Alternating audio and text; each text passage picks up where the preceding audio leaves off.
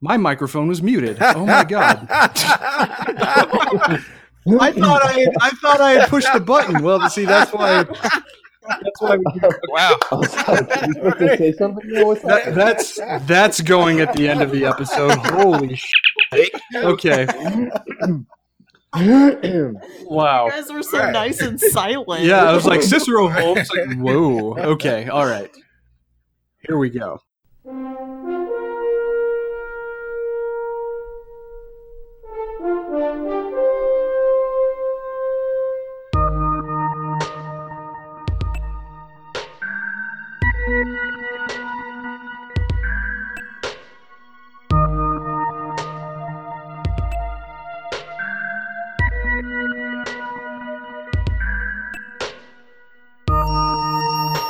Ladies and gentlemen, welcome to episode ten of Discovery Debrief, a podcast that dives deeply into the weeds of the latest trek into the final frontier, Star Trek Discovery. I'm co-host Chris Clow, and I'm joined as usual by members of our wonderful panel, including Rachel Clow. Howdy, Chris. Hi, Rachel. Nice to see you again. Cicero Holmes. Hiya, folks. And Zaki Hassan. Howdy, howdy. And uh, this week's show has been a long time coming, since we're going to be taking a relatively holistic approach to every episode of Star Trek Discovery that has aired thus far this season, all of which comprise the show's Chapter one, as the producers have called it. Uh, but to help us do that, we have brought aboard a very special guest to the panel with us. He's described himself as an aspiring filmmaker, a chronic photographer, and a, quote, armchair anthropologist. He's journeyed to the bottom of the earth and took his camera with him, and he's provided some of the absolute best, most thought-provoking and in-depth commentaries of the entire Star Trek franchise through the creation of his YouTube channel, Trexpertise. Ladies and gentlemen, our special guest is Mister Kyle Sullivan. Kyle, thank you for joining us. Thank you very much for having me. It was a lovely introduction. Hey, well, hey, I, and I, I mean every word of it, but really thrilled to have you here. So, Kyle, tell us a little bit about yourself, and more specifically, what is it about the Star Trek franchise that makes it such an immense focus for your filmmaking and analytical talents? Um, well, let's see. Uh, I work in video and film production in Alabama. Mm-hmm. Uh, I've been pointing cameras at things since before I realized I could do that as a profession. Uh, Before getting into the business, I went to school to be a scientist. I wanted to finish a P H D somewhere in exobiology, mm. uh, but my love of moving pictures took precedent. Uh, why am I drawn to Star Trek? I think I basically found the characters to be compelling. They made an impression on me, like a modern Aesop's fable kind of a thing. Sure, and yeah. As a kid, I was drawn to that. Uh, and also, you know, speaking from an academic perspective, Star Trek is half a century old. Uh, teams yeah. and teams of people coming to bat to write for the show. It ends up being less of a show and more of a time capsule of American culture, like a microscope sure. in a way, through which we can understand what's happening in the country and in the West. Mm-hmm. So, you know, that's really what keeps me uh, intellectually motivated to watch more Star Trek. Absolutely. And what a franchise to give you an abundance of material in uh, in that respect. But uh, well, to, to to get a little bit more of an idea of what your specific fandom looks like, is one of the things we do here on the show pretty often in the opening segment is tell people about how we've engaged with the franchise since the last time we recorded an episode. But since this is your first time with us, give us an idea of how you regularly interact with the franchise outside, of course, watching new episodes of Discovery. Is it kind of the same with us where it's always on in the background to some degree, or is it, do you have enough of a repository of, of memories to go off of with the franchise? How do you engage with it on a regular basis? Um, I have a pretty good repository. I've got a copy of the Star Trek Encyclopedia, various versions mm-hmm. sitting nearby. I uh, probably interact with it a little more unusually than most, since I'm since I make these YouTube videos. I often pop into episodes for ten minutes at a time, uh, pick up what I need, and pop back out, or watch portions of episodes for research. Uh, sometimes it's an animated series episode. Sometimes it's the most hated D S nine episode. You know, it, it's random. It's out of sequence. It's out of context sometimes. But I, I know mm-hmm. all of it well enough that it doesn't really matter. So I guess it's kind sure. of on in the background in a way. and constantly creating new material. I, I, it's it's funny you bring up the Star Trek Encyclopedia. I mean, that was something that I probably read every day from age eight to sixteen, just because I had, I think I had two different revisions of it from when I was a kid. I haven't gotten the latest one, but I certainly want to. Oh, it's so worth it. But uh, it is. I mean, the Okudas and Doug Drexler, and I think Debbie Mara contributed to it too, did such a fantastic job. And it was really the progenitor of something like Memory Alpha, of course, mm-hmm. but they just the contextual information that they provide is so great, and it, and it, it's fun to read too. It's fun to read. It's almost whimsical in places. Yeah, uh, I, I'm guessing the Okudas are like really funny people in person, real dry kind mm-hmm. of a wit, and it really shines in the encyclopedias. Yeah, yeah, absolutely. Well, everyone on this panel usually has different answers for what their favorite Trek series and movie is. And what are yours and why? Uh, the favorite Trek film, hands down without question, is The Motion Picture, it, especially the director's mm. cut. I observe that everyone's criticism about being the slowest Trek is well earned, but to me, that's like quintessential science fiction. Like before Star Trek became an established universe, it was a science fiction show, and The Motion Picture is like some hardcore classic science fiction. And uh, I really dug that, and I still dig it. Um, favorite show? Probably D S nine. Although mm-hmm. if I were going to pop a quick episode on, it will be The yeah. Next Generation. Sure, yeah. And I think most of the people on this panel recognize the general superiority of Deep Space Nine. Uh, it's uh, on the uh, previous episode, I think some of us have even referred to it as maybe the uh, the unsung hero of the franchise at large. And I... Personally, I certainly recognize it as uh, maybe the objective best show, even though my favorite is the original series. But yeah, we, we all have much love for Deep Space Nine. But uh, hearing that your favorite is The Motion Picture says a lot about the kinds of uh, sensibilities that you have when it comes to absorbing true science fiction. So I can absolutely admire that. Cool. But But uh, let's go around to uh, the rest of the panel real quickly to see, because it's been two weeks since we recorded with our full panel.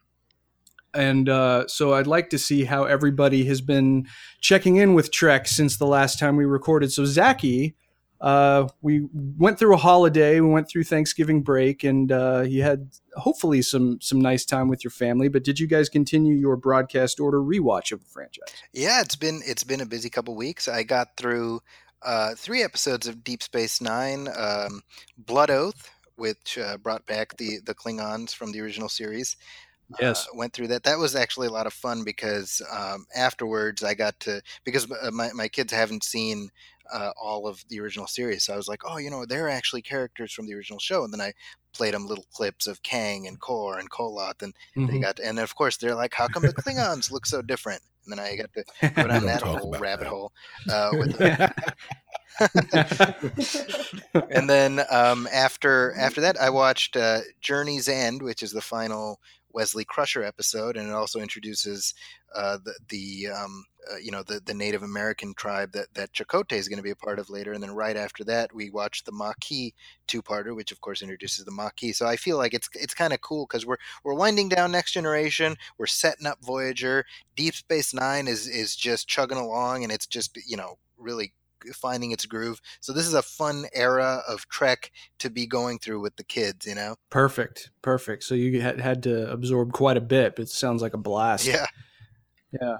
Cicero, how about you, man? What have you been up to with, uh, with Star Trek? So my Star Trek, uh, adventure has been rewatching Discovery. Uh, some of my favorite episodes of this first half of the first season mm-hmm. over turkey legs and mac and cheese. Beautiful. Um, and and uh, continuing to watch, absorb, and enjoy The Orville. And uh, is it still hitting the right notes for you? Are you still enjoying it? It, it? it is. It is very much. You know, it is very much T N G, uh, Seth MacFarlane style. Um, mm-hmm. You know, for for better or for worse. But the you know, but the stories are are really top notch. And and I've as I've Uh, investigated, I found that a lot of the old writers, or at least some of the old writers, are uh, either showrunners or, or writers for uh, for the Orville from from T N G mm. are writers on the Orville. So cool. yeah, it's got it's got uh, good D N A. So you have not yet watched the four K Blu-ray I lent you of Star Trek Beyond. Oh, I, I most certainly have. I most certainly have watched it in all its four K uh, beauty and and just it, it it it definitely, having sat back and and uh, existed within the Trek universe a little bit more, um, being in a good place and being able to sit down on my couch and re rewind things. Um, I've I've enjoyed that. that movie much more than I did in the theater. Okay. Okay. Good to know. Uh, so, yeah, to so know. I am coming, I am coming around. I probably will need to watch it again. Sure. To see if I can go full circle on. Well, hold on to it by all means. Please do. Oh, thank you. Kyle, have you watched The Orville? Oh yeah. Has, has that one? And what do you think of that show? Um, I've got mixed feelings. I think it's, it's pretty good. It's, uh, it's really good. The writing's razor sharp. It's clearly a comedy series. Um, it's mm-hmm. fun. Uh, I do, I do like Seth MacFarlane and uh, things sure. he puts together, but I've got mixed feelings about it being so close to Star Trek. I kind of wish they had been sure, a little yeah. bit different. It's clear they're hitting the next generation button, and I'm not sure how to resolve mm-hmm. it. Every time I watch it, I'm aware of how close it is, and there's a cognitive dissonance happening. Sure. Yeah, totally understandable. Yeah, Rachel. What have you been up to? I, I mean, I know what you've been up to, but why don't you tell our listeners what you've been up to? I've been watching uh, O'Brien suffer on Deep Space Nine. um, you know how he suffers every every season. So this season, he uh, went to prison in his mind and had a lot of P T S D based on it. Oh man. And it's just it's it's like a little ridiculous at this point how how much that character It's hard to watch sometimes. Problem. I mean, they just they they do so much to the poor man. I know. And just let him live. Murders his cellmate. Spoiler alert. Sorry, but I mean, it's just that's definitely a He's got to live with that even though you know, it wasn't that, that's yeah, a really yeah. good episode. I, I, I'm It's. I'm surprised how Black Mirror it is, in a sense. Yeah, yeah, yeah, yeah absolutely. I mean, it's just uh, the the pedigree for Deep Space Nine is generally pretty. Not that there aren't bad episodes of that show, but uh, especially when it gets going, it really gets going, and that's something that I always love whenever I rewatch it. As for me, the only um, real engagements with the franchise that I uh, have undertaken so far have been with my V R headset. I've been playing quite a bit of Star Trek Bridge Crew lately just because it had been a while since I played it, and it is, by my estimation anyway, it's the best V R game I've played just because I've wanted to sit in that chair for so long, and it's a, it's it's a lot of fun. Not a, not a very significantly nuanced experience, or there's not a lot of depth to it, but when it comes to putting you in the center seat, it's hard to get much better than that. But uh, why don't we move on? We have one news item, but it's a rather large one. And uh, I think it'll be a great opportunity to uh, take the temperature of where everybody sits with something that, at least to me, came far out of left field. So let's jump into a news item.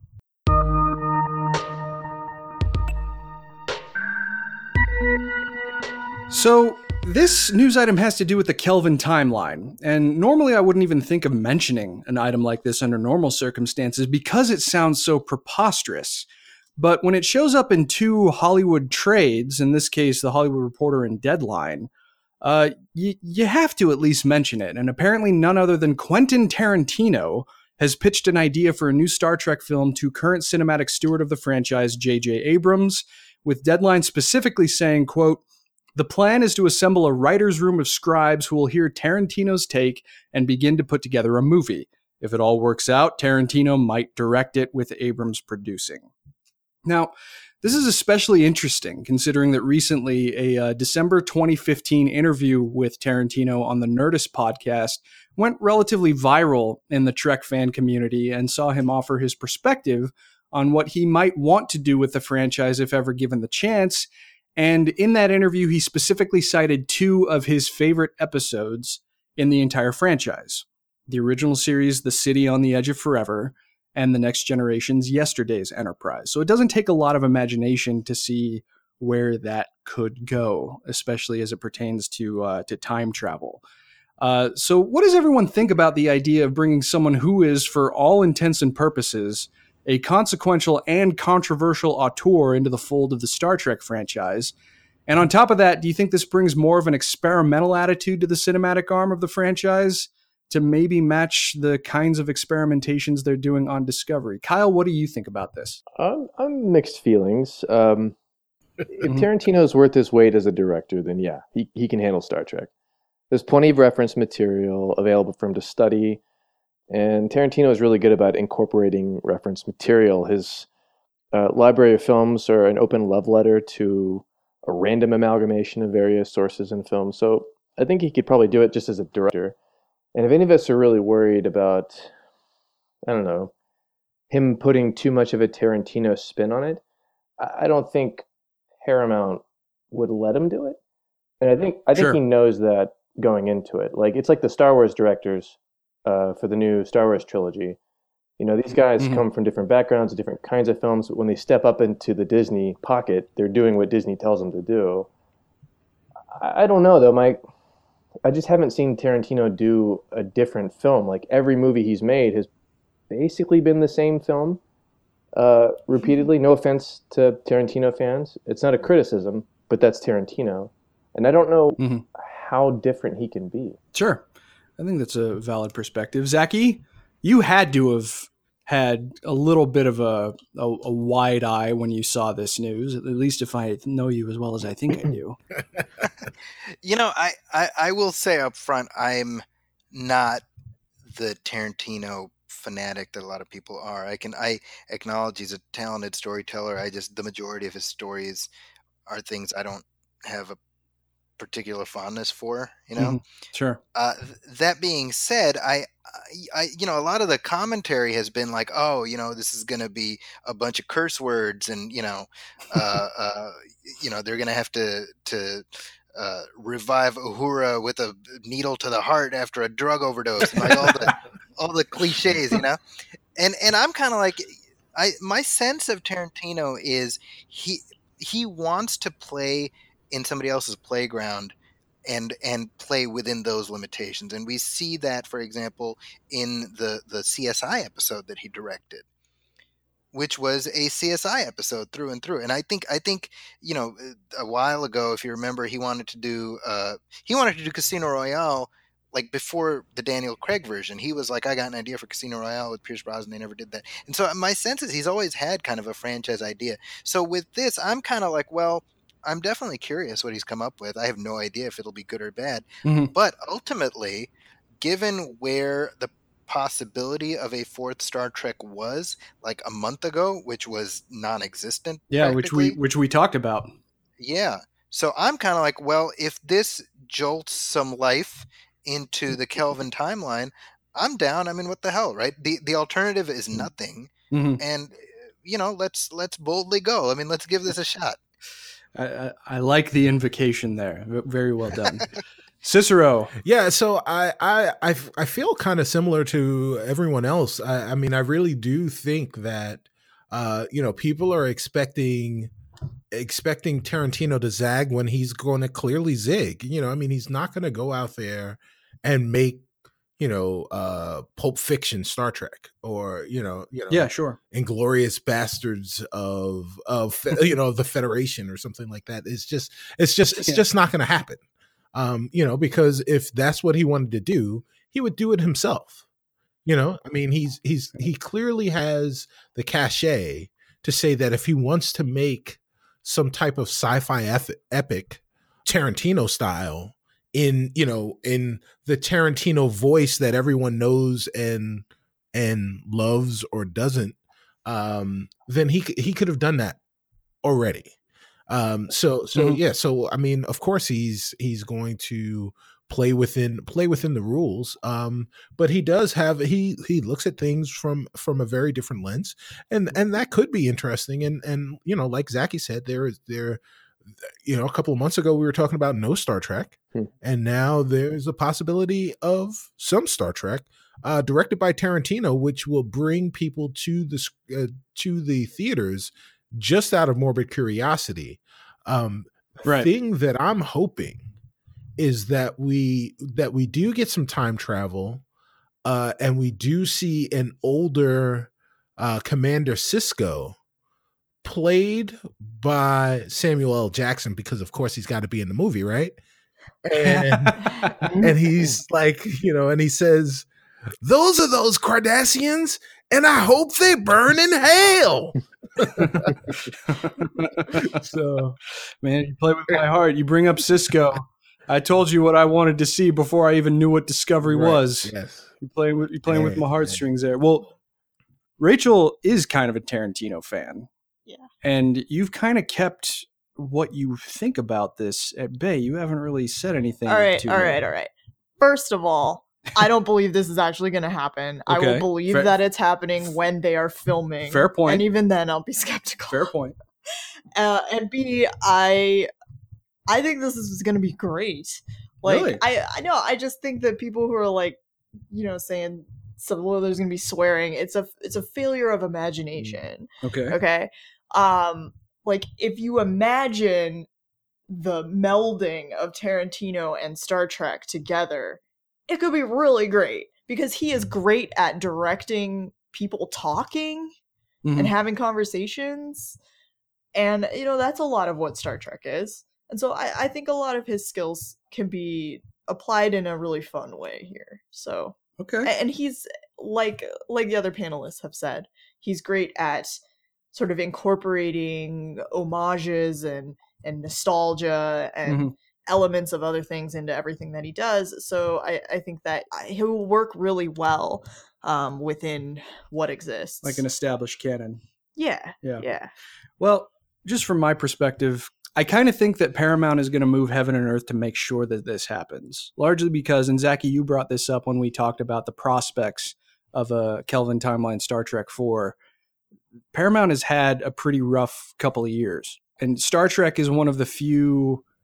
Probably right up there, I, I would I would assume, with Mission Impossible. But Star Trek is one of the few marquee properties that they have that's bankable into the future. You know, I mean, Mission Impossible even probably has a ticking clock on it, depending on how long Tom Cruise wants to actually continue on with that franchise. But oh, he's he's immortal. he's a, forever. Is the answer. He, he drank unicorn blood.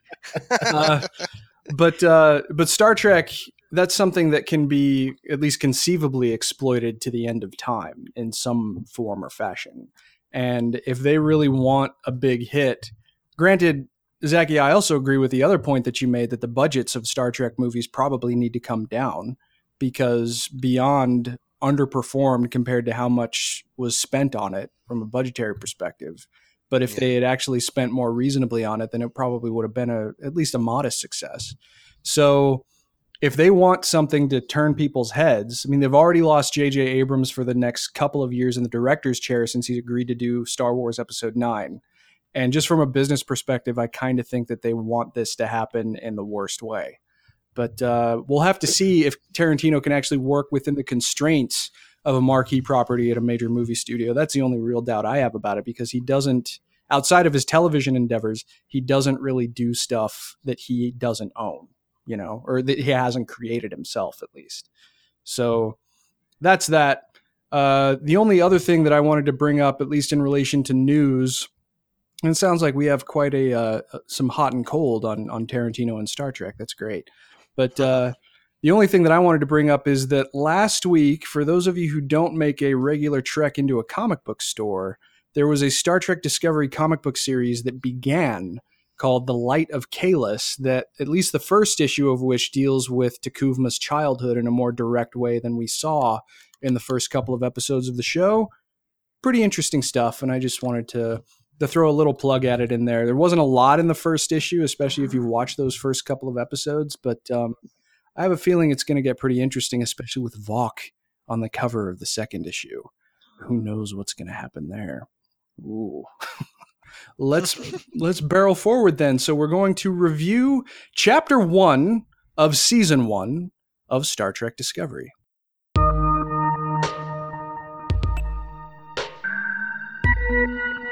So obviously the episodes that we've absorbed for the latest Star Trek series leave a significant amount of fodder for in-depth discussion, but it would likely be best to take a relatively holistic perspective to discussing this first chapter as a whole. So let's try and break this down into a couple of specific areas, just, you know, to keep the conversation simple but fun.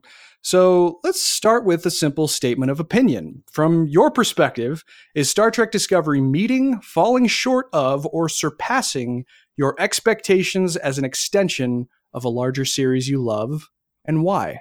Kyle? Uh, I think that Discovery is surpassing my personal expectations. I haven't had this much fun with Star Trek since Deep Space Nine, probably. Uh, it's not only fun to be back in this universe, um, but to be back in this universe in a way that forces you to double down on your Trek fandom. I, I find watching Discovery that I'm constantly delighted by how much the writers are referencing previous Trek and how much I need to know about the Trek universe in order to understand what's happening. Mm-hmm. And and yet Discovery is completely accessible to the casual viewer of modern T V. It's a really, if you look at it as a balancing act, it's pretty astonishing. So I think on the whole, it's been very surprising. I've been constantly surprised by what this show has been doing. Yeah, that's great. And, you know, some people might, uh, if, if they're a little bit more aware of the continuity implications, maybe they would feel tired in a, in a way to have to pedal to keep up with mm. it as much. But I feel very similarly to you in that that's actually invigorating mm. as a Star Trek fan, because it's, it's certainly surpassing my expectations as well. Rachel? Uh, it is surpassing my expectations. Mm-hmm. My expectations were very low. Um, but you were very anticipatory for the show. Oh, for sure. Yeah. But it's also like the first season of most Star Trek shows is kind of rough, right? So I was just sort of expecting that. I don't know. I thought maybe it would be kind of like watered down. I, I like the Kelvin timeline movies, but yeah.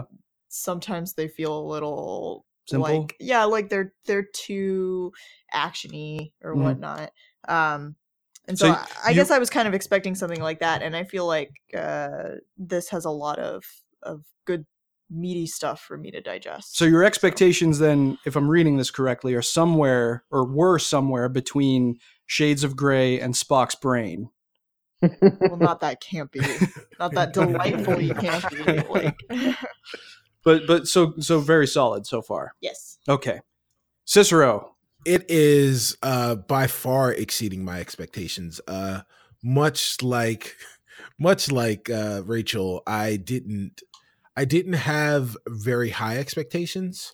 Um, and it's not mm-hmm. because I thought it was going to be really bad or um, it, it was just that I, I didn't know necessarily what to expect, and what we've received has been um, some of some of the best uh, kind of nascent Trek um, that we've ever ever experienced. You know, I mean, this is this is probably the strongest first nine episodes of any of any of the series, mm-hmm. in my opinion.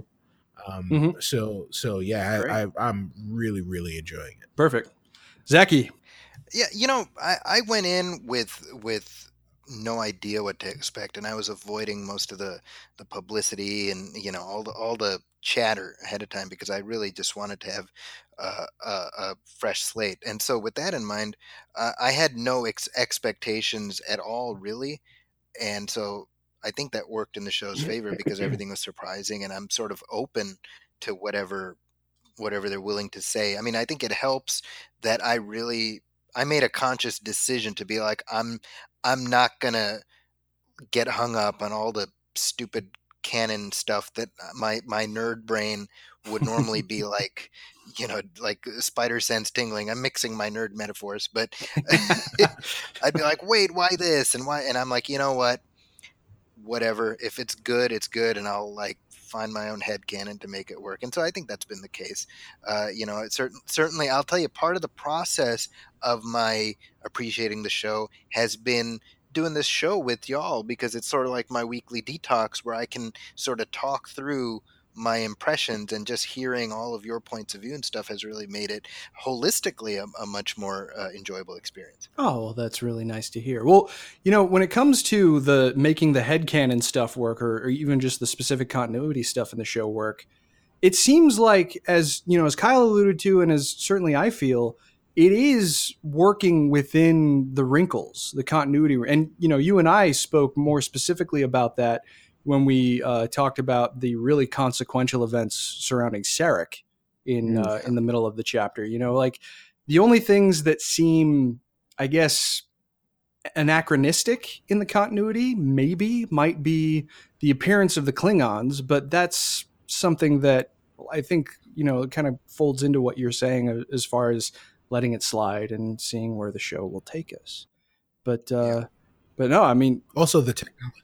You right. Yeah. Like the aesthetic appearance of computer consoles compared, comparing that with uh, how the Enterprise bridge looked in the cage, there is a little bit of a disconnect there.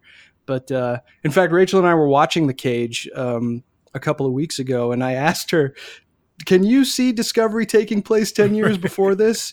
And she said, well, I want to troll you, but no, I can't. well, uh, well, let, let, let's continue this. Um, what aspect of the show do you think has most defined Star Trek Discovery as a series thus far? Or to put it more simply, when you think of the show and how it aligns with your personal tastes, does a single moment come to mind, or is it a character? What is it that truly serves to differentiate Discovery from other incarnations of Star Trek? Zachy, what do you think? Well, I think the, the main thing is the, our point of view, right? I mean, Star Trek has been uh, almost as, as part of its D N A, the show is an extension of the captain. Mm-hmm. And so right off the top, that they made a conscious decision here to say that we're going to see the captain from the perspective of another crew member. And I think that that in and of itself is so fascinating because, I mean, we've spent many a minute on this show talking about the enigmatic and fascinating Captain Lorca and mm-hmm. what we deal, what we think about him and stuff. And you got to say, like or dislike Captain Lorca, you know, six episodes into like Deep Space Nine or, or Enterprise or you name it, you weren't like, what's Archer's deal? Like, what's Cisco all about? What's he trying to do? Like, we knew, right? Because he was our point of view. They were our point of view. So that, I mean, you got to give it up for, for them w- being willing to sort of break the framework and do something like that. Yeah, absolutely. Kyle, what do you think? Um, I, I think the show's most defining quality is the serialization of it. I think it's on steroids compared to previous Trek versions of serialized storytelling, D S nine and uh, Enterprise and things like that. And I think that's the most defining quality of the show, in my opinion. Yeah, it's, and that's something that we've talked about quite a bit, especially in the early going about, uh, you know, what Star Trek needs to do in order to fit into the modern landscape of, uh, of grade A television. And uh, the mm-hmm. serialization certainly helps in that respect. Cicero. I think that uh, the thing that really endears me to to the show is the fact that it's it's so, in the biggest of quotes, unlike Star Trek. Mm-hmm. Um, it is is it's such a departure from what everyone's expectations may or may not have been um, about what a new Trek is supposed to be or what it should be, and and how uh, the characterizations that we've had, and you know the other thing is the performances have all been remarkable. I, I mean, they're really. Like there was there was a time when we when we looked at Cadet Tilly and said, "Ah, oh, she's a you know she's a little too bubbly," mm-hmm. but but it turns out that she's exactly who she's supposed to be. Sure, um, I, I think the performances in this show are just absolutely phenomenal, um, and it really helps to sell what Discovery is supposed to be. Absolutely, Rachel. Um, I think that the sort of defining aspect is the modernity mm-hmm. of it, um, both in the serialized storytelling, but also just the aesthetic um, is very modern. The production values are a little bit higher than maybe what we've seen in the past. Mm-hmm. Yeah, that's uh, it's it just it feels very like like something that could be on T V now, I guess. Well, it is. Yeah, I know. Which is like, uh, that was kind of a dumb answer. I apologize. No, no, no. But, um, no. but but I can I can see what you mean. I mean, it um, certainly an eight million dollar per episode production budget doesn't hurt matters. Yeah, um, and you can you can see that on screen. Yeah, so. yeah. Well, uh, I guess when it comes to me, the thing that I think is the uh, the defining aspect of the show thus far, it comes down to two characters, and that's Michael Burnham and Gabriel Lorca. Uh, I have not been so intrigued really in any television uh, quite like this, just the intrigue that's surrounding both of those characters, and Lorca in particular. I mean, I love the fact that Michael Burnham is the lead character on this show, but when it comes to Captain Lorca, uh, especially inhabiting a world that I know so well, that is what adds to his mystique, because he's so unlike the previous captains. And we've talked ad nauseum about the kinds of things that Captain Lorca brings to the table, but the, uh, the, the slow peeling back of what his history is like, you know, we're learning just enough detail about where he comes from, uh, to get pulled into the web of the narrative from, from his, not his perspective, but, uh, it's just Captain Lorca strikes me as one of the most engaging mysteries on television in a way that I certainly wasn't expecting him to be. And maybe it's, maybe that's part of it, that I wasn't expecting the captain, normally the, uh, the, the, the gung-ho front loading visible, uh, totem of the starship, to be cloaked in, I mean, we see, when the first time we see him, he's cloaked in darkness, and he even says, "I like to remain mysterious," and that's Gabriel Lorca, and I love that for it. But uh, so piggybacking off of that, and I think I just shared my perspective on it, so let's talk characters. Uh, I don't want to get too bogged down in addressing every single character that the show has introduced thus far. So why don't we go around the panel and discuss what you think the show has done well and not so well with the people that we've met thus far. So, Zachy, when it comes to the character work on Star Trek Discovery, what has it done well, and what hasn't it done well?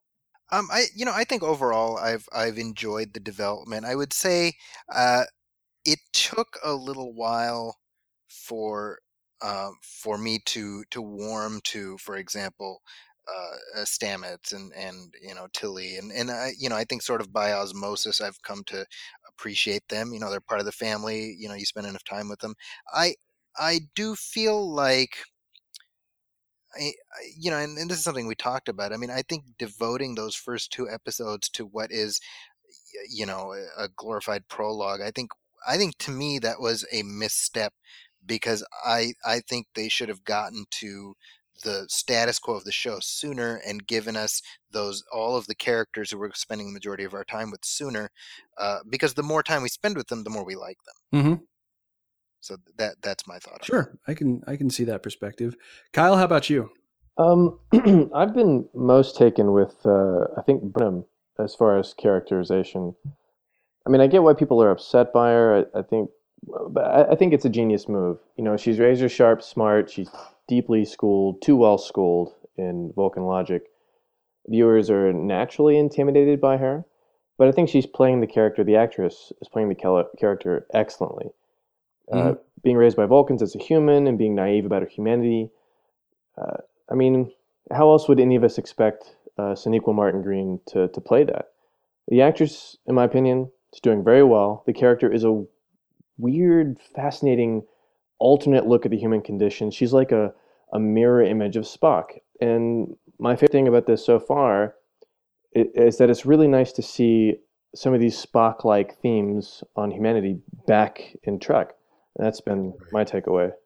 Yeah, yeah, absolutely. And uh, that's that's certainly resonated with me. Um, I mean, Spock is non-debatably one of the most iconic pillars of the entire franchise. So as soon as they sort of revealed what her connection was to Spock, I was automatically intrigued, and hope I, w- I would cross my fingers that they would do well with it, and they certainly have. Mm. Rachel, character work, what do you think? Um, I agree with all of the positive things that you guys have said. Um, I one thing that I don't like is that the Klingons, I don't feel are super well characterized, and I feel like I don't understand them because they have like too much makeup on. um and uh yeah so I just I you know I don't know when when they're lying or when they're telling the truth, and I don't know if that's intentional or not. Like, I think with Lorca it's intentional. You're not supposed sure. to know. Yeah. Um, but poker face look. Yeah, but with the, with some of the Klingons, I you know I I get confused. I I've gotten confused as to which characters are which right. in scenes, which is bad. Well, and uh, you, you spoke about um, the fact that the Klingons, at least to a degree, not just physically, but character-wise and culturally, seem a little bit unrecognizable. And then you, you and I were both applauding the fact that they became more recognizable in the mid-season finale. Yeah, for sure, when they were like fighting at the end. That and they that, were in, they were jovial about yeah, it. Yeah, yeah. That that was fine. That was good. I, I think it's more what I'm addressing is the fact that I, you know, I... I don't really know like what sets, like what character traits set Valk apart from other Klingons, mm-hmm. or you know, I I don't really know who uh, Kor is. Cole, Cole. Cole, Cole. Sorry, yeah. yeah. Like I, I guess I don't have a lot of character traits for him. I sure. have just sort of. Yeah, because the the defining trait so far for Klingons seems to be, at least with the, the most focused Klingons besides Call, seems to be zealotry, a, yeah. a degree of religious zealotry, which is an interesting perspective to apply to them. I mean, we have a decent idea of what Klingon faith looks like, but it's taking it to a little bit more of an extreme compared with what we've seen before, uh, outside of like the uh, the monastery on Borath that Worf saw the clone of Kalis at. But uh, Cicero, character work thus far, well and not so well? Um, yeah, so a uh, particular character, uh, you know, I guess, I mean, we've we've talked about Burnham, uh, we've talked about uh, we've talked about Lorca. Um, I will say, too, um, Stamets, uh, he started out as, as kind of a dick, um, and and then, you know, and then you... you got to understand who he was fundamentally as a person. And then he became hashtag groovy Stamets. And, uh, you know, and then, and then I fell in love with him. Um, but, uh, but also Saru. Mm. Um, so, I was wondering who was going to bring Saru up right. first. So, so Saru is a character that, you know, we've, we've, uh, you know, Saru and Burnham are the only characters that have existed within every episode of the show. Um, mm-hmm. And, and Saru is one where, and it's, and it's really Saru's relationship with Burnham, where this antagonistic, almost, um, uh, like fraternal mm-hmm. sibling type rivalry or, or, or relationship that they, that they have. Uh, that's that's been very, very interesting. Um, and and just in general, I think all of the characterizations are, like I've said before, superb, except the characterizations of the Klingons. Um, mm-hmm. and, and it's, you know, their their motivations uh, don't necessarily seem to be clear. Uh, just just everything. It's it's kind of striking how just vanilla or, or ambiguous uh, the Klingons have been in terms of their motivations and, you know, what uh, what sets them off and what sets them apart from everything else in, in the world, because the the other characterizations that we've seen of, you know, of of the Federation uh, cast members have just been so fantastic. Mm. Um, and even, you know, and even Vulcans, uh, even the Vulcans that we've mm. seen, they've just been so fantastic that that it it really is kind of, uh, it, it, you know, it sets itself apart when when you look at the Klingons and you're like, well, you know, what what it is, what is it about them? Why are they doing this? Why, you know, where where are we beyond just zealotry? Right. Sure. And, you know, coming kind of coming off of that point, Kyle, you did an examination of the Klingon people as a, it was a two-part Trexpertise, wasn't it? Mm, yeah. And how how has the conception of the Klingon people on Discovery, uh, how has that struck you thus far? Uh, I've been pretty comfortable with it. Like, I should find reason for it not to work, or that they're flimsy to me, but I kind of get it because, I don't know, the Klingons have been sort of, um, it, it, it only was until late Next Generation, mid to late Next Generation in D S nine, where they kind of got a full-fledged third dimension added to them. They've always been kind of like a mm-hmm. paper-thin villainy kind of a, you know, constant in the Star Trek universe. Um, I think this adds even more depth to them, even though I, I agree with some of the remarks about the Klingon characters individually being a little thin. But this whole dynamic of, of the warring houses and this period of Klingon history, like, it adds a layer of richness I didn't expect to enjoy. I, mm-hmm. I kind of like it. I kind of dig it. And uh, sure. I'm working overtime to make the, the canon inconsistency work, you know, in my mind canon or whatever. You know, right. The fact they look so different. I think the show will address that. And I think that we're going to see more of the, the Klingon culture. I think it feels, I, I suspect it feels flat right now uh, because there's more for us to see. And I think that's what we should probably uh, at least hope for. Sure. Yeah. And, you know, I even mentioned your theory about progenitor Klingons on this show before. And I mm. thought that that was fascinating. Because uh, you, you, I think you're right. There seems to be kind of a biological medium, at least, if you wanted to extrapolate backwards, which is mm. kind of cool. But uh, let's let's get into plot. And Kyle, I wanted to throw it to you first, because when you and I initially spoke about potentially coming on the show, you'd mentioned to me that the essay format of Trexpertise didn't allow a lot of normative judgment on your part, as much as it was about analyzing the show in the context of the wider multiverse, a word that you go out of your way to use in most Trexpertise videos. You make clear that you characterize this as a multiverse, and the, the evidence is clear on uh, on why that's the case. But get normative for me. How do you think the stories on Discovery thus far have hit in regards to both their own merits, as well as in the wider pantheon of what you feel constitutes Star Trek as a narrative entity? Or put more simply, would you classify Discovery as good Star Trek? Um, yeah, I would. I think I think definitively Discovery is good good Trek. I think the show balances the needs of the franchise uh, with the needs of being a modern T V show very well on the average. And I think we can all agree that there's some odd moments here and there that don't fit quite well. But I think it comes down to a balance issue when they lean too heavily on the franchise and not on the modernity side. Uh, if it mm-hmm. wasn't a Star Trek show, for example, we wouldn't see instances like that. But on the whole, I think Discovery's punching uh, far above its weight in terms of good Trek. Um, this is a far more ambitious kind of thing that they're doing. And in terms of quality of writing and production, especially the writing. Everybody in the writer's room is a fan. Like we talked about the changes to the Klingon. Nobody in yeah. that room did that blindly. They knew exactly what they were doing, and they had particular reasons, even if we don't understand why they changed them. Sure. Uh, having that much uh, fandom inside the writing room, that's a higher level quality than what we typically see sometimes. And just generally, it's a much stronger opening with than previous spinoffs. I mean, like I think... I think this is going to end up being one of the more stronger outings as far as Star Trek shows go. Yeah, yeah. And how do you think it holds up in comparison with other, uh, let's say, triple A television? That's uh, a little more uh, darker to see, I think, because it's so steeped in, in the franchise, because you have to have a working knowledge of what's happened previously in the universe to really, mm-hmm. like, really enjoy this show.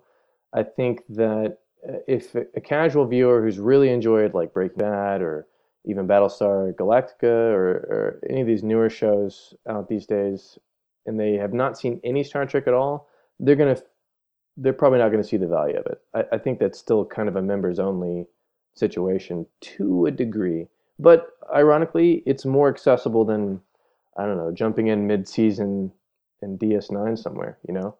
Sure. Or even if someone tries to jump in nowadays to something like Game of Thrones, it seems oh, like God, yeah. that show has a hell of an impetus on on a viewer to to keep up with what's happened before as well.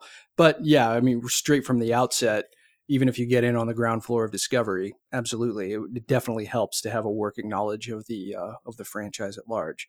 Well, uh, same question for the whole panel, because we've all been pretty effusive in our praise for the show overall. So does general enthusiasm still hold up as you wait for new episodes, Zachy? Yeah, absolutely. I think, you know, you know, to preface, uh, Discovery is really the only show that I'm watching regularly as it airs. And as as I mentioned off mic, part of that is because uh, this show itself is the impetus to doing that. But I mean, it's never a chore. It's never like, oh, God, okay. here's here's my you know here's my homework for the week. It's like here's my this is my this is the uh, my reward. Like after my homework, like, yeah. okay, I finished all my work. Now I get to watch uh, Star Trek. You know, so so I I definitely uh, just to echo uh, you know what Kyle was saying. I, I, I like the fact that it's it exists within the, this universe that I'm familiar with, but it's going off in these completely different uh, directions, both. Uh, nar- in narrative terms, but also uh, aesthetically and, and, and stylistically. So uh, I, I appreciate that. And, and I too, I mean, I wonder, you know, what, what, what are the boundaries of what like dyed in the wool Trek fans will accept? Like how far will their fandom ex- extend? I'm, I'm curious myself to see uh, as the show progresses, does it, will it be forced to sort of retract and become more quote unquote Trek-ish, or will people be willing to let them boldly go in, you know, new directions? That's a very excellent question. And, uh, you know, we had discussed before different levels of Star Trek fandom, and everybody has di- very different ideas of what constitutes quote unquote definitive Star Trek, just because Uh, since the franchise has been around for so long, people have entered it at different points, and it's there's there's no uniform idea. It's very much like, uh, well, I mean, I encounter Batman fans all the time. Well, definitive Batman is Tim Burton's, or definitive Batman is Adam West's, or definitive Batman is Christian Bale's. Star Trek is getting to a point now where it looks so, or, or Rachel says George Clooney. but, that is wrong. But I mean, it, it's getting to a point now where Star Trek is is similar in how many different ways people can perceive it, even though tonally it hasn't really wavered all that much since the since the sixties at least. But Rachel, yeah. uh, general enthusiasm, and is Discovery good Star Trek? Discovery is Star Trek, and it is good. Therefore, it is good Star Trek. Excellent. Feels like Star Trek to me. It's got so many of the same elements and themes, and just because it's so modern, mm-hmm. you know, doesn't make it not Star Trek it. And frankly, the people who are like hating on it, they need to start, you know, working on their physical fitness and training for a triathlon because they have too much energy. Okay. Okay. okay. Nice. Nice. Really great recovery. That was a swerve. You went in a different direction. Yeah. No. If you, like, I don't know where they get it, because the things I don't like, I just, I don't have the energy to like complain about it on the internet. And I, I don't know where these people are getting this inner energy, and they need to channel it into something like more a, productive. A try. Well, not, not necessarily. Just get on the treadmill. If you're like mad about Star Trek, Discovery is not my Star Trek. Just get on the treadmill. Just jump on the treadmill, turn up Eye of the Tiger, and start punching the air. Watch the old Star Trek that you like. Hang a picture of Jason Isaacs up, punch you too, right? Or do that if all you right, like well. The show, because he probably deserves a punch in the face. There you go. And see, that's the thing. Like uh, Zaki always talks about this, uh, this, this wheel that he's operating off of when it comes to liking Captain Lorca and admiring Captain Lorca, and it changes right. depending on the week, just with all mm. the crap that he seems to get up to. But uh, well, uh, Cicero. General enthusiasm, and uh, is this good Star Trek? It's it's not good Star Trek. It's fantastic Star Trek. Um, ah, yes, um, yes, exactly. So it, we're gonna run off right, the road, right, you guys. Exactly. um, yeah, it's it's so so. Here's the thing: if if this was if this was the Orville sans the comedy. Um, and you know, basically T N G, this was another, if this was another Voyager, um, I, I, I wouldn't have liked it. Hell, even if it was another D S nine, I probably would have liked it, but I wouldn't have wanted to pay ten dollars a month to watch it. And, mm-hmm. and it's not that. It is damn good T V. And, you know, and, and, and, uh, you know, thank the maker for for Chris Clow for inviting me uh, to participate on this show, because if oh, no. because if it weren't, now, you know, I'm mixing I'm mixing uh, fandoms too. You're mixing, you're mixing other universes yes, exactly. here. Um, but if you know, if it weren't for that, I wouldn't have paid ten bucks a month uh, to watch this show. And it is, uh, quite honestly, the only show that I watch pretty much uh, the the night it comes on, the night mm, it airs. Wow. Um, well, you know, almost immediately after it airs. C B S, you can make your checks out to Chris Clow. Right, exactly. um, so yeah, it, it is. It is. Uh, it is a fantastic show. It, you know, it, and it is so good that my partner, who who has a, a very very passing interest in sci-fi, only thanks to yours truly, will actively wants to sit down and watch the show. It's a good time. Um, this. Yeah, so this is, you know, this is uh, the only sci-fi show and really the only fantasy show that we watch outside of Game of Thrones, which everybody watches. And now, Cicero, and, let me let me let me interrupt you quickly, yeah, just sure. because. So we we spoke a little a couple of minutes ago about uh, you know peddling to keep up and knowledge of the franchise. Right? Is she asking you a lot of contextual questions, or is she rolling with it? She's just rolling with it. And, you know, okay. I kind of, I kind of wish so. And, and that's like, so it is, it is interesting. It's really interesting because as Kyle is talking about how much he's getting it, you know, how much enjoyment he's getting out of the show because of his encyclopedic knowledge of the universe. Um, it is interesting to, to witness that dichotomy in my own house, hmm. in my own household, where the only consumption of, of Trek that my partner has had, it has been of the Kelvin movies and of Discovery, of nothing, literally nothing else. Wow. Um, so, and, and so she isn't asking those questions. And I, I kind of wish that she, that she was, um, mm-hmm. but she's, but she's enjoying the show. And that's all that matters to me at this, at this moment. My hope is that as we go deeper and deeper into the show, that she'll want to, either want to investigate more of the lore and more of the canon, uh, discover more of the universe, uh, no pun intended, but, or, or at least at the very least be open to me suggesting, hey, let's watch some of the, the shows that may have come, may have preceded it in real lifetime, but may have preceded it in, in the, in the Trek timeline. So sure. Um, it, oh, that's it, great. It, it that's definitely great. Would be cool to to see if that happens. Yeah, absolutely. That's a wonderful perspective. Well, let's start winding this down and go into our final thoughts on the first chapter. So if you had to assign a letter grade to chapter one, what would it be? And is that grade hard or soft? And do you see that grade changing by the end of the season, or do you need more context to know for sure? Zachy?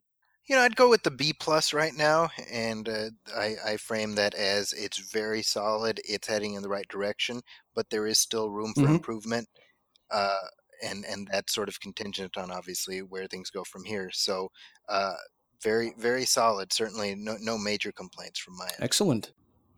Kyle, are you comfortable with giving this a letter grade right now, or do you think it's something that you need to sit with a little bit more?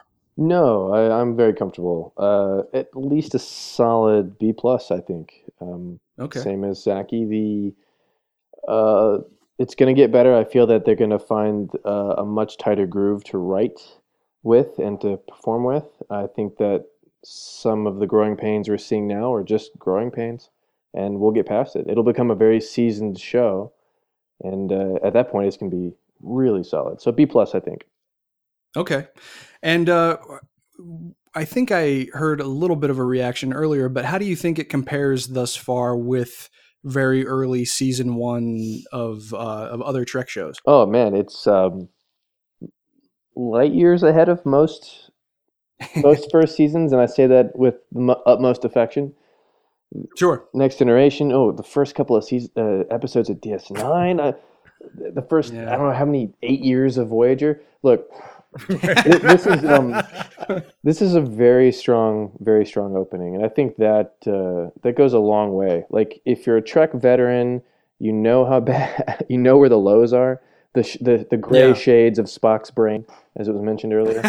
um, so I mean, like we haven't had anything that, that bad at all. It's been really solid. So I think like it has nowhere else to go but up. Mm-hmm. Great. Yeah, and I, I certainly tend to agree. I mean, at least from my perspective, this is the best first few episodes of a Star Trek series, maybe since the original. Mm. I mean, the season one of the original series is probably the the best of that show. But granted, there's a far uh, far lower level of samples to draw from when it comes to to T O S. And Kyle, like you, I'm also uh, a fan of the animated series. Mm. Uh, obviously, there you know there were some a, a couple of weirder ones in there, but overall, I mean, it's still great Star Trek, and I'd much rather watch that compared with a lot of other things. But Rachel, yes. Letter grade for what we've seen so far, and how does it compare with what we've seen before? All right, um, I'm boring, and I'm giving it a B plus also. But I I came up with that grade before I heard Zachy and Kyle say okay. So this is independent. Um, You're retconning it in there, right? y- yes. Um, but yeah, I think it's I think it's been good. I think I docked it a little bit because, you know, I'm still a little bit lukewarm about the the first two like kind of prologue episodes and and how that. See, that's fascinating kinda, you know? To me. I, I mean, yeah, go for oh, it. Oh no, I'm so, I was just agreeing with you, Mick. I, I found those two episodes to be really great. You know, I, I secretly wanted this to be an anthology show, and when they changed gears by episode yeah. three, I was like, yeah. "This is the kind of exploration I want to do. Like, I want to change gears a lot." So I, I was really, I mean, I understand it being disorientating, uh, but I, I thought that was a great move personally. What what did Rachel? What did you find as shortcomings specifically? Just like that we didn't get going fast enough. Yeah, so this is a very slight doc. Right, know? right, right. It's like no, from a. um, it's, you love the show, but yeah, yeah. Um, I I just wanted to know. I guess I I like the character building from uh for other characters besides the main character, and so while I liked all of the sort of uh. the character progression that we got with Michael in those episodes, I just I feel like I would have liked a speedier introduction to like Stamets and Tilly and Lorca and Lorca and and Saru and, and I think that once we got to the Discovery and those accessory characters added they added a lot for me, and Ash Tyler has added a lot for me. Oh boy, and we haven't even um, touched that. Yeah. Um so while I, I really like the character of Michael, I like the aspects of the show that are sort of more ensemble. Um, and the the first couple episodes didn't have that, and I didn't realize I was missing it until mm-hmm. the re- I watched the rest of the show. Okay.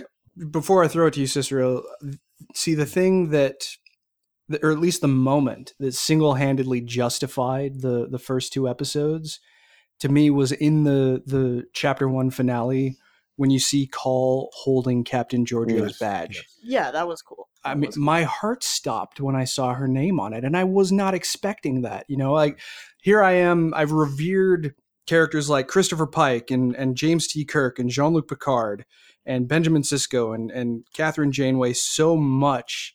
And all of a sudden, through two episodes and a couple of, you know, pieces of expository work later, she is in that league, you know, like I, I am really kind of surprised at how much I gravitated towards Captain Georgiou and Michael's immense, I guess she's just consumed with the idea of living up to what her, what Captain Georgiou's expectations were of her. And I want her to, you know, I want her so bad to live up to that image and of, of to live up to that potential that Captain Georgiou saw. And it was the book too, the Desperate Hours novel that we talked about last week, that kind of cemented that even further. I was really sad when we didn't get more of Captain Georgiou. And it's another reason I'm looking forward to the next book that comes out in February. You know, I just, yeah. I, I was flabbergasted by how emotionally affected I was by that moment. And, uh, and that's to say nothing of the actual content of the first two episodes themselves, but uh, Cicero, letter grade and uh, hard or soft, and does it? Do you see it changing, and how does it compare with what you've seen before? So, um, yeah, hey, uh, students, debrief students, if you guys want uh, some fair grades, you need to come to Professor Holmes because I'm giving it an A minus. um, yeah. So, uh, and and the reason being is I. I I agree mostly with it, what everyone has said about the criticisms, um, but I think that the criticisms don't detract from this beginning being excellent. Um, you know, I personally have have have spoken on on this show about my uh you know, my dislike of of the portrayal of the Klingons so far, um but Uh, I, I think that will we I think that they that the writers, as as Kyle has alluded to and as we've alluded to before, that the writers went into this knowing exactly what, you know, what the fandom was, what the canon was, and and they've got a plan. Um, the the technology, which is another thing that I've kind of banged them on uh, in the past, is another thing that they've gone into this with their eyes open. They have a plan. There there there are things in place, or at least I have faith that they have, there are things in place. Uh, so, so there is definitely a chance for that grade to go down. Uh, but my expectation is that that grade will uh, rise up to an, you know, an A plus, plus, plus, plus, plus, plus Ralphie, uh, Ralphie style. Um, because, because uh, this has been to, to, to my eye, the strongest opening of any Star Trek ever, including the T O S. So unlike B S G, you think they have a plan? Uh, yes, right? yes. Well, and, and see, and, and unlike B S G, they don't keep talking about how they have a plan. And, right. so, so maybe they actually do have one. Right. Yeah. Of course, no, no uh, disrespect meant to another wonderful sci-fi right. series. Oh, but, but like B S G, I really do appreciate this prelude that we received in the first two episodes, mm-hmm. um, because like you, like you said, it, you know, it, it gave it, an immense amount of weight to that last moment in the mid-season finale. Uh, it gave weight to, uh, and you know, maybe not as much, but it gave weight to that moment when Burnham received from yeah. Zhao Zhao her, the family, the, the family heirloom of the telescope. And that yes. she, because she was so overcome with the guilt of let, not only letting her mentor down, but the guilt of feeling like she was res- wholly responsible for her death. Um, you know, that guilt led her to giving the telescope to Saru. Um, and then, you know, her personal family heirloom, of course, was was getting those dog tags back. And, you know, she's going to hold on to those.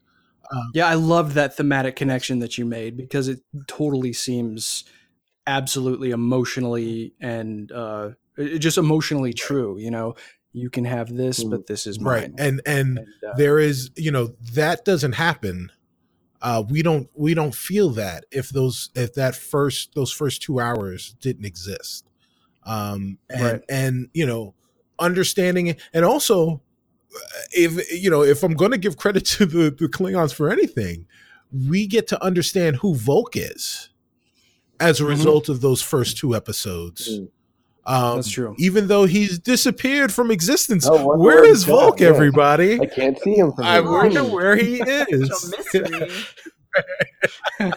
um, but but who is that guy that looks kind of like Shahzad Latif right. but is wearing Groucho glasses? I right, can't, I can't. Is that, is is that, that Javidi? Oh, yeah, is that, um, but but but I mean, so you know, uh, so uh, Volk and L'Rell received a lot, well, Volk more more specifically received a lot of character building and, and exposition in those in those first two episodes. Uh, that was that I, I'm I'm sure we'll we'll find essential going forward uh, into into sure. the second half of the season. Absolutely. Well, and uh, There there are two things left that I want to talk about that I actually didn't get to put in the outline that's in front of you guys. But the first, uh, if you roll with me, of course, is the giant targ in the room as it relates to the – let's let's get a little conspiratorial, right?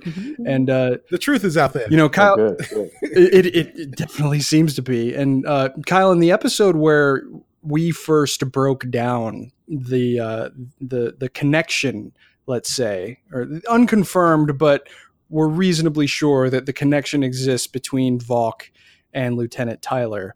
We tried to put like a spoiler tag on it beforehand, but then, you know, I certainly didn't expect that theory to, to gain wildfire as much as it did, but now it's just kind of like Well, you need to know about that in order to have a conversation about how this applies to the series at large. So what's your perspective on this apparent connection between these two characters, and uh, and how do you forecast it playing out? Uh, the two characters between uh, Valk and Tyler. Valk and, um, well, I think they made it pretty abundantly clear at the at the fall finale. Mm-hmm. But they got to be the same person. But I think that, like, you know, for a while they kept spelling it out really strongly, and you could not see the clues they were laying out. It was almost cheesy, the the level and size of clues they're leaving out on the table for you. Right. Um, and and I started to get like a little worried that maybe they're really throwing us some major misdirection, awesome. Which, you know, given the nature of the show, that doesn't seem to be completely out of the ordinary. Mm-hmm. But they made it really abundantly clear to my eye that, that he, Valk and Tyler are the same person. Now I think the curveball is going to come from his inability to deal with, I guess, Valk's personality being inside Tyler. Like, there's obviously two different personalities happening now.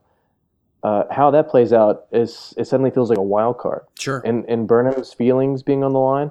Like, what what should have been a really clear-cut spy situation, sleeper cell situation, has suddenly become like an emotional minefield.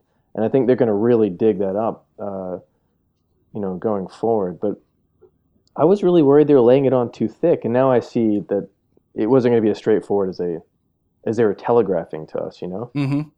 Do you think that uh, Lieutenant Tyler is a character, however he ends up shaking out, and particularly if, uh, you know, he's revealed to be Valk to the crew, Uh, do you think he's a long-term character, or do you think when he's discovered that there's not much of a future for him in uh, future seasons? Um, I think normally he'd be shuffled off the show, and given the how they've treated characters previously in Discovery, his future is not guaranteed. Sure. But the wild card there is Captain Lorca, right, who doesn't seem to be very Starfleet, and he might, in fact, be from another universe. And if that's the case, like, his connection to Burnham is outside of Starfleet normality, so he might take a, you know, a soft position on Tyler. I, I expect he would be unpredictable about what to do with him. Mm-hmm. I, I'm not sure. And uh, because you had mentioned this to me a little bit earlier on social media, you wanted to try and address, perhaps, Uh, why Lorca seems to be so interested in Michael Burnham. Do you have any, yes. any thoughts on that? Or is this something that you are kind of okay with sitting back and absorbing the ride for? Or are you theorizing as you're going along? I'm theorizing as I go along, but I'm comfortable saying something because, I mean, I know as much as anybody else knows. Right. Um, he, he's A, not from the main prime Star Trek universe, or B, more likely, he is. And he's been time traveling. Uh, I think he's obsessed with preventing the destruction of the Baran. Wow. And that's my right. current theory. Yeah. Right? So, like, he knows just enough of future events, but because, you know, nothing plays out the same when you reset the clock, reset the tape, he doesn't quite know what's going to happen. But he's unusually bonded to Burnham. Burnham doesn't understand it. The audience doesn't understand it. But he's protective of her. He won't let her go on that away mission in the last episode to go to the Klingon ship. I think he is keeping her by his side, and he arranged to have her brought aboard the ship because of something he knows that happens. And it might be indica- indicative of, like, some future event that he has prior knowledge of. Ooh. You know what I'm saying? Like, yeah. It doesn't make any sense for him not to let her go to the Klingon ship. She had to spell it out logically, almost verbatim, like she did with uh, Giorgio, but like he's his protective nature of her yeah. is a huge question mark on the show. Mm-hmm. Interesting, yeah. So you think that that actually comes from foreknowledge of what her importance could be to some kind of event that we have yet to see. Yeah, and look at Admiral Cornwell. Yes. I mean, also an excellent performance. Uh, yes. She turned out to be a really lovely character.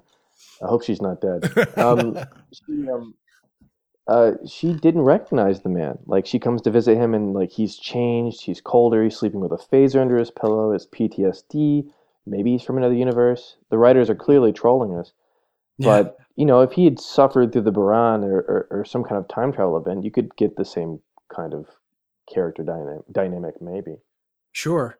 And, you know, I'm not exactly someone who subscribes to the idea that he could be from the mirror universe, but I did notice that he had a triangle-shaped scar on his back. It's like, is that from an agonizer, maybe? I, I don't really know what... what you know tri- what else is shaped like a triangle? What's that? A delta. Ah. Yeah. Like the del- the delta region, the delta triangle spot in the oh. animated series episode, right? And they showed oh us that last shot God. of uh, of the of the ship graveyard, yes. right? So that... That's two. That's one strong connection to that episode, and one very, you know, tenuous at best. I think somebody in the writers' room is a fan of the animated series. Oh, that would be awesome. That would be really cool. Because now I'm glad that that show is getting more solidified in the continuity in recent years, because mm. it absolutely deserves to be. You know, I mean, canonized Robert April for all intents and purposes. Mm, but, yeah, yeah. Oh man. Well, so Cicero, how does the conspiracy stand with you?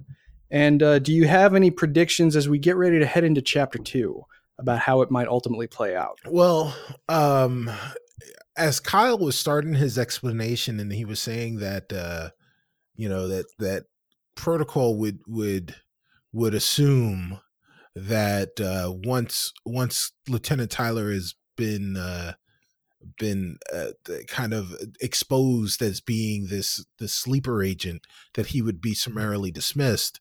Um, I, right. I, I was, I disagreed with that, um, because only because I thought that his, the emotional connection, both the viewer, mm, excuse me, the viewer to Tyler and the viewer via Michael Burnham, uh, the emotional connection that, that, that this, this triangle has created would, would make him the perfect foil going forward, mm. um, you know, mm-hmm. with where wherever they are in, in the universe and at this present moment, um, then then you know, Kyle went on and started talking about Lorca and, and all that other stuff, and it made too much damn sense.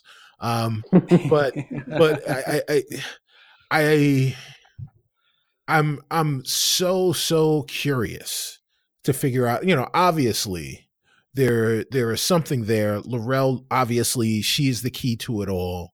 Um, understand it. Soon, right, soon, soon. I won't. She won't let anything bad happen to him. She won't let anyone hurt him yeah. again. Um, she does all the pain. All the pain is hers. Um, but it's so you know when when Laurel awakens awakens Valk within side of of Tyler.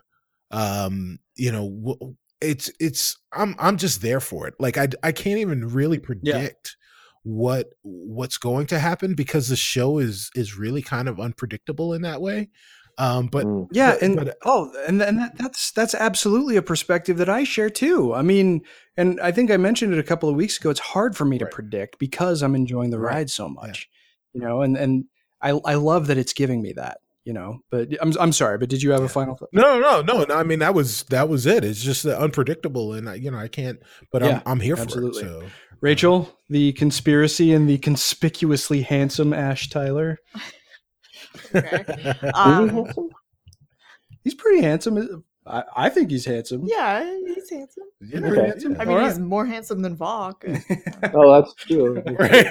Well, it depends. There's different strokes for different folks. Right. Yeah, Laurel, as a, as right. Laurel, Laurel thought he was pretty Laurel, handsome. Yeah, I mean, oh, Laurel loved. She loved that alabaster skin. Yeah, we of, uh, the albino Valk. I guess so.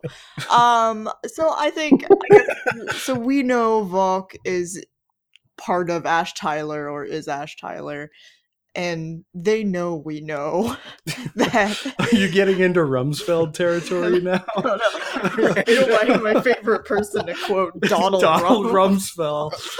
Yeah. The sage Probably. wisdom. But uh, no, yes, the known knowns and the known right. unknowns. They they know we know. So the drama is all right. How when are the characters gonna know, and yeah. how are they gonna find out? And, you know, the details. And I'm really looking forward to that all being revealed and playing out. And I know it's going to be really awesome to watch no matter what happens. Um, so I'm really excited. And I think that Ash Tyler, I, he, I think he's probably will be gone for the second season. I think probably based on the pacing that they've done mm-hmm. um, for this first part, that they're probably going to play out this storyline through the next um, the next chapter or whatever, and then he'll be gone next season. Okay. So yeah, I mean, I think once they you know f- figure out he's got a Klingon personality or mm-hmm. Katra in him, Klingon Katra, yeah, that you can't stay at Starfleet for now. Yeah, we accept everyone except that. Well, you know, um, I hope it's just a, on, a, on a wish list. I hope that the theories that have been zinging like crazy around fandom surrounding Section thirty-one kind of come into play. I would love to see what that yeah. organization is doing in this specific era of of the uh, of the Prime universe, just because I love Section thirty-one. I my jaw dropped in Into Darkness when they were invoked, but I, I would certainly like to see what they're up to. We've seen them in the twenty-first or in the twenty-second century. We've seen them in the twenty-fourth. Give us some twenty-third. Let's uh, let's round it out. Well, okay. So to finish the discussion, I just want short, to the point answers. Where do you guys think they are after the jump that uh, that, that you know Lorca change the coordinates at the very last second? So so where do you think that they actually are at this moment in time? Cicero, you first. Into the future. Okay, so you think time travel? Yes. Okay. Kyle? I'm going to put my vote on the uh, Delta Triangle micro-universe thingy. Okay. Excellent. Rachel? Mirror universe. Mirror universe. You're Although staking... I, I actually think Kyle's probably right, but before I knew that that was a thing, uh-huh. I would have said mirror universe. And uh, I mean, I would certainly love any of those possibilities. I kind of just hope they're in another section of the galaxy. Like, it would be kind of wild if they ended up in the Gamma Quadrant somehow. Ooh. I don't think it's going to happen. It would be a hell of a twist, though, if uh, if they played with our expectations in that in that way. But we'll see. That would mean that Klingons were also in the Gamma Qu- Quadrant and have been destroyed. That's true. Yeah, who who might have destroyed them? I don't. That wreckage definitely brings up uh, quite a few interesting possibilities. Well. Well, guys, we've we've kind of come to to the end of the road for this discussion, but Kyle, again, thank you so much for joining us for this. I hope you had a bit of a good time in, in talking the show with us. Thank you for having me. But uh, absolutely. Hey, and it's an it's an open door policy. You're welcome to come back anytime you're available. All right. But uh, before we dismiss, where can people find you online and how can they support your endeavors that are both Star Trek related and independent? Uh, uh, Trex, Trexpertise dot com uh, is where you can find all the science fiction stuff. And um, I do other videos on YouTube. Uh, I have a channel under underneath my name, Kyle Sullivan. Uh, apart from where else? I guess Twitter. Mm-hmm. Yeah. Perfect. And what's your Twitter handle? Uh, Neoteotihuacan. You, you're going to have to write that down. I was wondering how to pronounce it, so I'm glad that you told me. Neoteotihuacan. There you go. Perfect. And what's the origin of that? Uh, it, it's actually a philosophy. The Te- Teotihuacan is a an ancient city, a Toltec city, possibly Toltec, in Mexico, with a massive pyramid. And uh, the Neo is like a sort of, I don't know, philosophy I have on my my nationality, if you will. Mm-hmm. Yeah. Per- so awesome. Very cool. Well. How do you how do you spell that? Uh, N e o t e o t i h u a c a n. Yeah, it rolls right off the tongue. Neoteotihuacan. Yeah, that's perfect. I love it. Uh, that's that's awesome. I'm glad that you were able to get something that uh, is so individually identifiable. Mine is just my name, so it's not nearly as well thought out or creative as that. But uh, well, that's on your parents, a- man. I'm sorry to say. It's true. It's true. Well, uh, well, thank you again for joining us, and and thank you at home for uh, for listening to this latest episode of Discovery Debrief. Um, We don't have any uh, listener questions this week, but we did get some feedback from listeners Aaron, Terrence, Lisa, Bill, and Rebecca that said they were really happy we were back for a review show. So to everyone, thank you so much for coming along for the ride with us. It's been a very fun few months in putting this show together and actually expressing our love of this wonderful franchise and, and getting to talk to uh, to each other and to you and to have an open dialogue about the latest exploration of the Star Trek franchise. And we can't wait to bring you more episodes of Discovery Debrief in twenty eighteen. We might be back once more before the end of the year, but as I'm sure everyone knows, the holidays are a very busy time for everyone. Rachel and I are going to be headed back to the Pacific Northwest in about a week and a half to spend the holidays with our families. But from all of us at Discovery Debrief, we hope you have a happy holiday season wherever you are and however you celebrate. But that's going to do it for episode ten. We hope you enjoyed the show. And if you did, please like and follow us on our social media channels. And if you would be so kind, we'd also appreciate it if you wrote a review for the show on iTunes or Facebook. It only takes a minute and we'll be happy to read your review on the air when it is posted. If you have any questions, you can follow the show on Twitter at D S C Debrief, where you can also find all of our individual Twitter handles. Thanks, Mom. And feel free to send us questions through Twitter, our Facebook like page, or by emailing us at hailing frequencies at discovery debrief dot com. Please be sure to set your courses for this feed for future episodes and keep an eye on our various channels to find out when our shore leave is up and when we return to duty. As always, though, until then, happy holidays, and please, as usual, go boldly, my friends.